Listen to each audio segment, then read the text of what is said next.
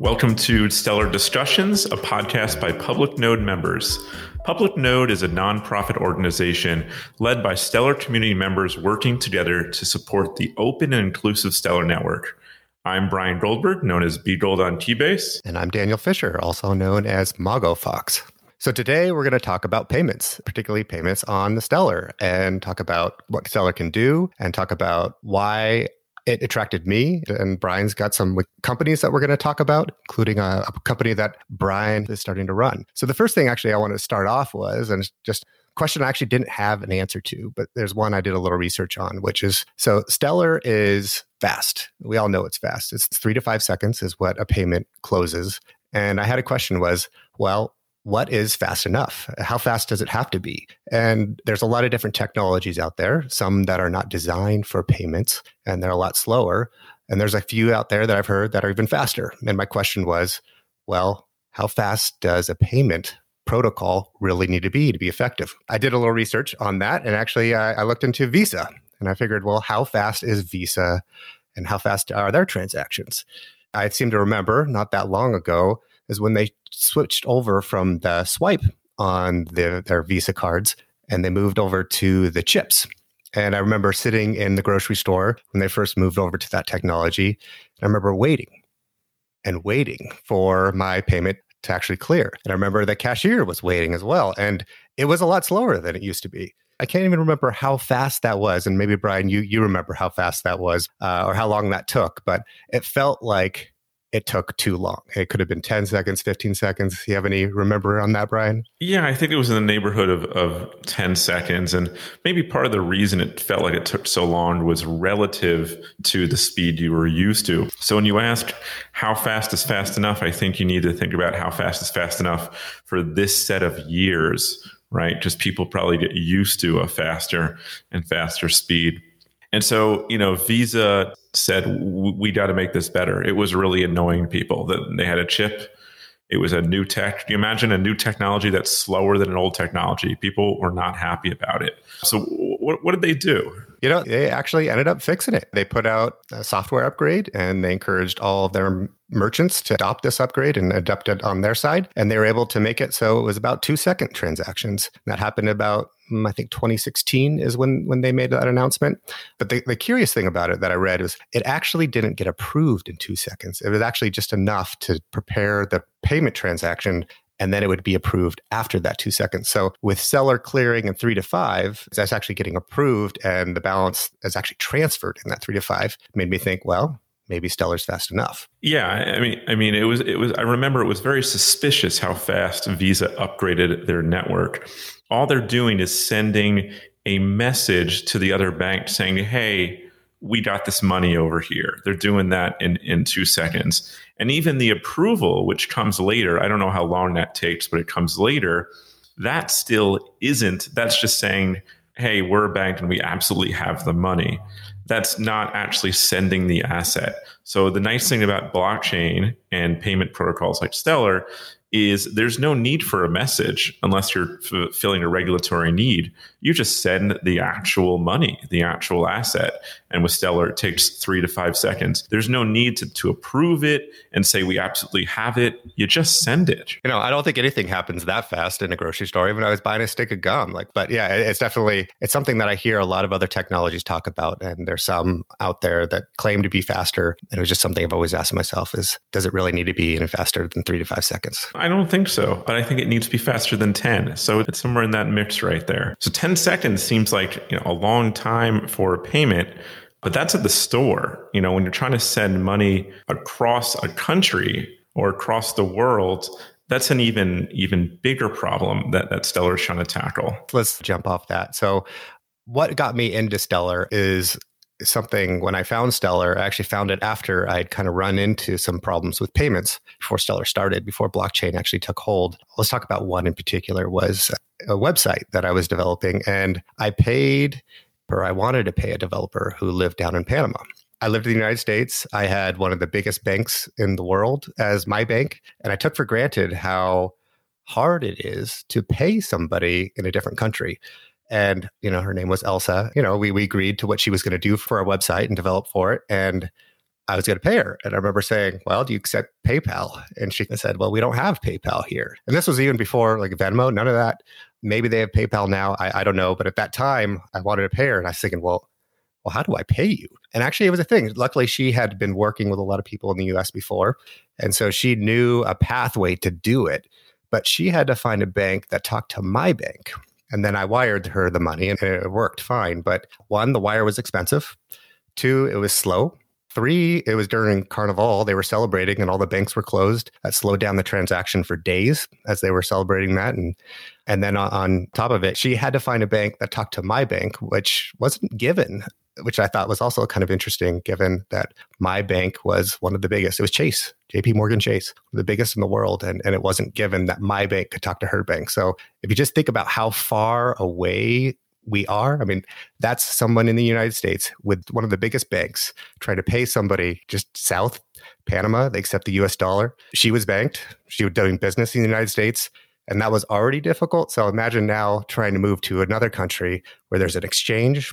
Maybe someone doesn't have a bank, or the two parties neither are a bank or the bank that they have aren't as well known as, as JP Morgan Chase. It must, it must be incredibly hard and more common in countries much smaller than the US because your, your cousin 100 miles away might be in another country, right? We're so used to this enormous country where everyone we know is in the country. And this problem hasn't gone away. About a year ago, I lived in Iceland and I was trying to send money home. This is kind of ridiculous, but to myself to my US bank account to pay my bills and I used something called Transfer Now, and it, it, worked, and it was fairly cheap. But sometimes it failed, and I had to call the Icelandic bank and then talk to someone at customer service for 20 minutes. And then sometimes it said, Hey, we're not accepting your debit card. So, you know, every two weeks I had to cross my fingers. One time it didn't go through and my mortgage payment failed. So every single time it was just crossing your fingers and, and hoping this works, this magic works, and really not knowing what's going on behind the scenes uh, you know, during that time, I was kind of getting frustrated and, and, learning more about blockchain. And I read something super interesting it said that if you're going to send a large amount of money, let's say a million dollars from one country to another, maybe a hundred thousand dollars, a more reasonable amount. So Western Union in that case is going to charge you a few hundred bucks and it's going to take three to five days. It would actually be cheaper to cash that hundred thousand dollars out to all cash, put it in a suitcase, and fly yourself to the other country than to do it electronically, which just kind of shows how outdated the payment system is. Actually, it's funny you should mention Western Union. So you know, I said I had two stories. My second story actually is has to relate to Western Union. So I'll, I'll tell it really quickly. It's it's more of just funny, but it, it just goes along with with what you were saying. So my wife was in the Gambia and visiting a friend and who was in the Peace Corps at that time, and she needed cash. And so I sent her money via Western Union. It was the only option. And the way they did it, and maybe they still do it, is there was a, a, question that I had that only the idea is that they ask her a question and she's the only one that would know the answer to that question. And if, if she can answer it correctly, she gets the money. That's that's how secure it was. Thankfully, we, we were in connection with our cell phones. So I told her the question and the answer. And it's a good thing I did because when she walked into the store, the clerk said, What's the question? Luckily she she knew what the question was. I can't imagine that's how it's supposed to work because i imagine it's supposed to be something like what city were you born in? and only that person would know it. But i guess that just shows that we just have a long ways to come from security standpoint and it, it was it was pretty funny. Thankfully that we were connected by email during that whole time but had we not she obviously wouldn't have known the question nor the answer. Yes. So blockchain and cryptocurrency really solves this, this issue of how you send money from one place to another independent of location quickly. Even Bitcoin, which is slow, can do it much faster than three to five days. But you're not really getting rid of the tribalism. You're not really getting rid of the fact that there's Western Union and there's Chase and then there's small banks in all these other countries and they don't know how to interact. You're not really getting rid of that when you have 50 popular cryptocurrencies. So Stellar is really trying to master this and they're trying to do it by being this open payment network. And I know there's quite a few cryptos that say, hey, use us for payments, but Stellar is a nonprofit, which is the appropriate way to do an internet level payments protocol, but they're not doing anything else. The whole purpose of their protocol is to send an asset independent of type of asset from one person to another. And so let's say your asset is good at something else, not at payments. And, I'll, I'll use the example of Nodle. Nodle is an awesome company that sends data from IoT devices to the internet, and uh, and it does it using your phone, and you're paid in in Nodal, Nodle Cash. And so Nodle Cash is, has a real value. It's backed by the value or the cost of sending IoT information to the internet. But Nodle isn't great for payments. They're not trying to do that. What Nodle's doing, even though they have their own blockchain, is they're also going to have a token on Stellar so that whatever that value of the, the Nodle is, let's say sending a packet of information is 10 cents, if people actually want to spend that 10 cents, don't do it on Nodle, do it on an anchor of Nodle on Stellar, which means you can take any asset, Bitcoin, any others, and you can represent them on Stellar when you want to use it for payments, because that's all Stellar does. Same thing with Bitcoin. You have a Bitcoin, people love it for lots of reasons. But if you create a Bitcoin anchor on Stellar, call it Bitcoin bucks backed by a Bitcoin, now you have a payments app where you can spend Bitcoin. So, you know, I encourage whatever cryptocurrency you like to use, use it as an anchor on Stellar. And then you're really getting the best of both worlds. You're enjoying your cryptocurrency for whatever it's good at and you're up leveling it by putting it on Stellar and using it as a payment token. Yeah, and, and that gets to what they're trying to accomplish. It's the internet for value. You know, it's the idea that anybody could put any kind of value through a token onto the Stellar network. You don't have to care about lumens. You could use stick with Bitcoin and always pay in Bitcoin and use some of the features embedded in the network itself to make the path payment and deliver on the other end what the person wants, whether that's a fiat currency that's been digitized by their government or whether it's a Nodle token that that is on there. It doesn't matter. It'll find the path and let the person pay with what they want and the person to receive gets whatever value they want. And, just to set the context of, of how this works let's say you have $10 and you want to send it to mexico and you want the person to receive mexican pesos.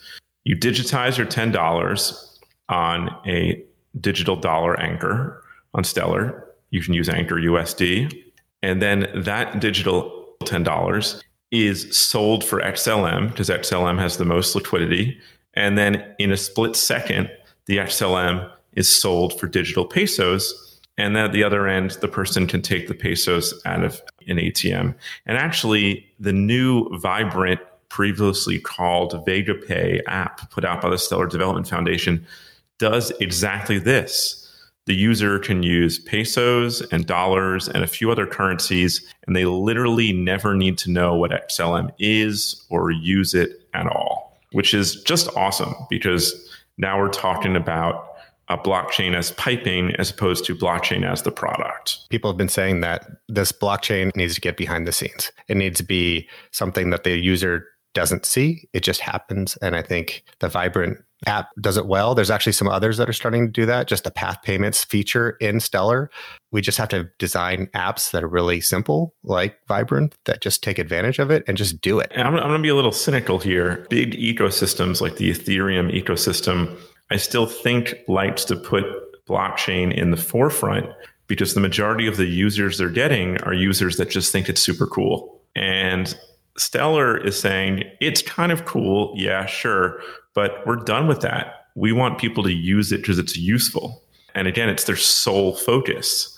And so it's attracting a different type of developer, a smaller, more defined group of developers. They're not looking to play with technology, they're looking to solve problems. And I think it's attracting traditional finance people, and people looking to solve problems. We're starting to move past this kind of play period. I'm sure the engineers at Stellar still think blockchain is freaking awesome. But the idea, though, is the bulk of us, the people out there that are going to use their program or their protocol that they're developing, they just want it to work. When they flip a light switch on, they want the light to turn on. When they want to pay somebody, they just want the other person to get it. And most people, I would say like 95% of people out there don't care how it happens. It could be magic for all they care about. They just want it to happen and they want it to happen easily. Yep. Yep. And in the future, most people won't care what the other person in the transaction is holding, which is super new and interesting. So I could be holding a gold token on Stellar, an XRP token on Stellar, Bitcoin on Stellar. I want to receive dollars and I don't care what you have. And that ability really kind of levels the playing field for all currencies. You know, Stellar is basically saying Bitcoin is cool and maybe Bitcoin is the best currency, but let's let it play out. Let's see which currency, inflationary, deflationary, gold back, let's see which currency is best. Let them compete on Stellar for the token that people hold.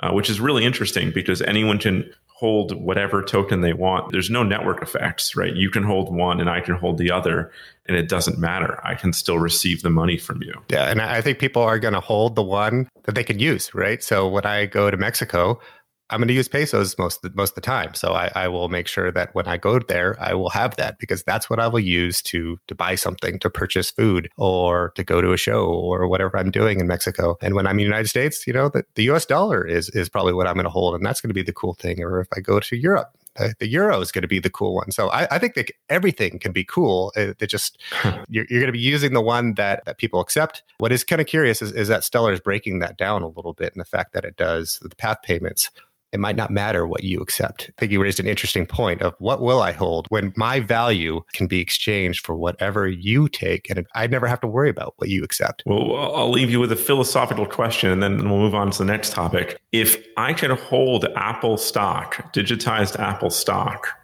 and I could also use it to pay, well, then stocks take on properties like cryptos, right? You wouldn't just value Apple stock based on their profits you'd value them based on who accepts them just the way people value Bitcoin based on who else uses Bitcoin. So when every single asset is 100% liquid, how do you value assets? I don't know. It's a kind of a crazy, crazy concept. It is a crazy concept. Yeah, like ex- liquidating like a stock to you know buy a beer. That's uh, I love it. I, I I can't wait to see us get there. Well, Daniel, why hasn't it taken off in the US? Why hasn't this taken hold, this internet level protocol, Stellar, for digital representation of any assets? What's keeping it from taking off? I think we're getting there with the idea of being really easy for people to hold lumens or hold the asset itself. It's becoming easier to buy it with fiat. So I think that's one hurdle that's happened. Uh, two, it's become easier to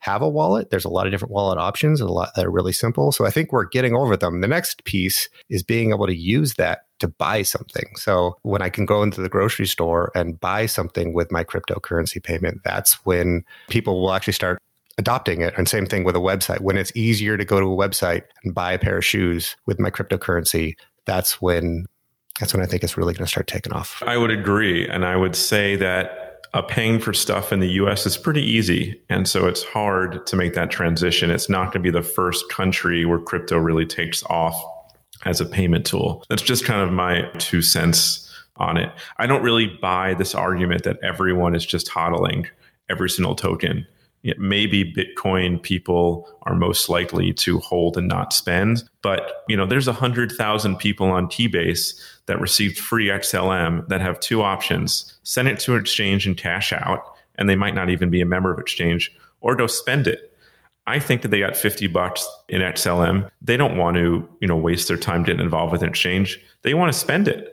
So waiting for stores to start accepting crypto and like you said, it's starting to happen. There's a few tools that just by running public node that you've dealt with, maybe talk a little bit about them as tools to accept crypto payments? Yeah, so there's a couple of them, and, and these are a lot of some of them have been around for a little bit longer. But let's talk about if I have a website, right, and I either want to accept a donation like Public Node does, or I do have that pair of shoes that I want to sell. It's been pretty tough for people to find a tool that lets them do that really easy until recently. So let's talk about the ones that we've used. I think one of the first ones out there that everybody heard about was Satoshi Pay. They made it easy, not necessarily to buy a pair of shoes, but from my understanding is if I wrote a really nice blog or an article, or if I had like a picture or something like that that I wanted to give someone access to, they made it really easy to make a micropayment. Another one that is out there that actually Public Node uses is Blue Orions, which is a subscription service. So if you think about it, almost all businesses seem to be going the subscription way. Like eh, software companies, everything is going subscription, whether it's Netflix, Amazon Prime, Adobe, you know, I mean, everything is going subscription. Microsoft, no, no one's selling you something that you get forever. You actually have to subscribe to it. Music went that way too. So you still buy some music, but but you know you, you know where I'm going. So the point is subscriptions are huge, and Blue Orion actually came up with a way to to implement that for Stellar. Another one that we've used is Cosmic Links. That's actually really good for donations. If you have like an arbitrary amount that you want to pay, you're letting your users decide how much to pay. That's a fantastic tool. You can click on the link, and it opens up a little panel on the side, and it lets you set how much you want to send to the website and it lets you sign it with whatever wallet you have which is actually a really neat neat tool. The most recent one that we just adopted on public node, CoinQvest. So they've been around for a long time. They've got some tools that are available for those that are developers, a little easier for developers to to do. But I'm not a developer, and I wanted to integrate CoinQvest onto public node. They wrote a plugin on WordPress for me and for everybody. It's available to everybody now, and it's super slick. What you might not know, 35% of all websites are made on WordPress. It wasn't till three weeks ago that they wrote this, and it's really easy. You design a button, you say how much you want to charge for that button, they log it, they record it, they do everything you need to do to to make a payment trackable and recordable for taxes, and it was super easy to do and that wasn't available to three weeks ago. That is awesome. A third of websites can now take XLM as well as any other tokenized currency on Stellar. So they could take Bitcoin if Stellar tokenized Bitcoin takes off. That is an awesome tool. And Satoshi Pay, I've been following them for a while. Such an interesting use case. And it's actually the anti subscription model. It's the New York Times wants me to pay $10 a month it's not going to happen. I'm not going to do it. But I would pay 30 cents for an article. And so Satoshi Pay lets you do that. Forget the New York Times. Imagine two guys by the name of Brian and Daniel that are trying to charge you $10 a month or $5 a month to listen to them blabber on about Stellar. You're never going to do it. But would you pay 20 cents for a single episode if maybe it came with an article or it came with some content? I would I would pay myself. Sure, yeah. Um, but, but yeah. It, uh, you're kind of exposing us, Brian. I mean, I don't know. I don't. Want, I don't. I want to hypothesize what people will pay for this. it is taken off in Germany, though. There's quite a few newspapers that are using Satoshi Pay, and I really hope they do well in the U.S. I really hope that newspapers start to charge micropayments for articles. I think it will because the subscription model for media is just not working, people don't want to pay a monthly fee for media because a monthly fee is not only an amount, it's not only a bill, but it's an errand that I need to keep on my calendar that I have to keep paying this thing. So I, I really like Satoshi Pay and what they're doing. But they do charge 10% but you know they integrate with Visa and they make it very easy for the user. It's a pretty mature product, but it's it's a really good product. I do want to talk about that 10% because when I first found that they charged 10%, I to me is like, well, is 10% better? Like to me that felt pretty high. I wasn't used to paying 10%. But I talked about to, to some people at Meridian about it and I was like, well, are they going to lower 10%? The trick with percentages is they're big when they're applied to big numbers. But if sure. they're, you know, applied to a small number, 10 cents, 10% is a penny. So at that point,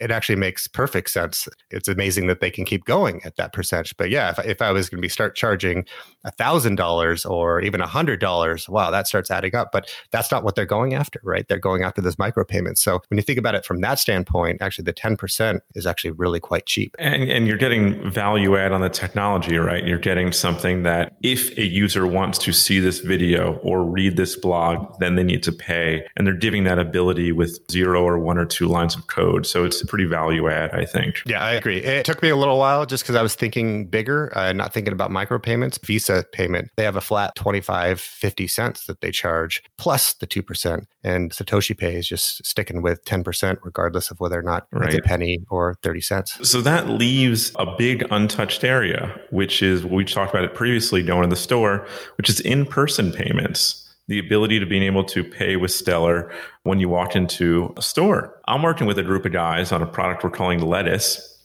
which will be exactly that, where you can pay with any asset on Stellar and the store doesn't want XLM. They're not a crypto dude or girl. They want dollars. So you're able to pay with XLM or any tokenized currency on Stellar. And on the other end, the storekeeper receives dollars. I think it's really interesting. That's why I'm working on it. But what makes it unique is there's quite a few tools out there, non stellar tools for paying in person. Coinbase has something called Coinbase Merchant, which is fairly popular. And there's some other ones out there as well. However, all of those tools in the end convert your cryptocurrency to fiat and go through Visa. They're not accomplishing anything besides letting you spend your crypto. They're not actually using the benefit of blockchain, which is avoiding all fees, no intermediaries, and it being fast. And so that's what Lettuce is going to do. And we're doing it actually without the merchant ever needing a wallet. The technology is so cool. What we're doing is let's say you send XLM to a vendor for a $5 hot dog. You send the XLM. We use the Anchor USD API to say, please make that digital dollars. And then Path Payments just does its thing and digital dollars get spit out. And then they automatically, through the memo in the payment, get routed to your Anchor USD custodial account. And then whenever you want, you withdraw. So we're making this really practical for merchants and we're doing something that blockchain was always supposed to do kill Visa. We're doing it. No intermediaries. There's going to be no Visa. And I really hope other payment solutions come out that are like this that actually use blockchain and avoid any intermediaries. I like the sound of that. Uh, you know, middle entities definitely do take fees and and actually you know make things more expensive. I do worry about picking fights with kind of the, the biggest gorilla in town. That one's worrisome. I think what you guys are doing is really neat in the fact that if you can find those vendors that are willing to do that, those um, merchants or you know the local food cart that's willing to sell you a hot dog and try this technology and we can you know kind of rally the stellar community to go down and go get a hot dog. Mm-hmm. So we've actually found quite a few vendors that are, are ready to try it out. The second part, rallying the stellar community, is actually the harder part because we're not looking for the super active 50 people. We're looking for the 100,000 Keybase users that just have XLM sitting around. And so trying to activate those people is tricky but there's progress being made. It's a vibrant tool coming out, which lots of South Americans are going to use. And the great thing about stellar here is that the more competition, competition just helps, right? So let's say there's LOBSTR and then there's Solar Wallet. You think, oh, they're competitors. No, actually, they're interoperable. So they actually create a bigger pie. It's as if Samsung Pay and Apple Pay and Google Pay were all, and Venmo were all interoperable. So they add value to each other instead of creating silos. We're trying to make this thing happen, but more competition, more stellar based apps are actually going to make it easier. You know, before the podcast, Daniel, we talked about the chicken and the egg problem. What comes first? You know, the users or accepting the payments, uh, you know, the liquidity or the transfers. I'm done with it. We have the egg. The egg is the stellar network. We're going to crack open that shell. We're going to crack open the egg let's let a chicken out and let it fly.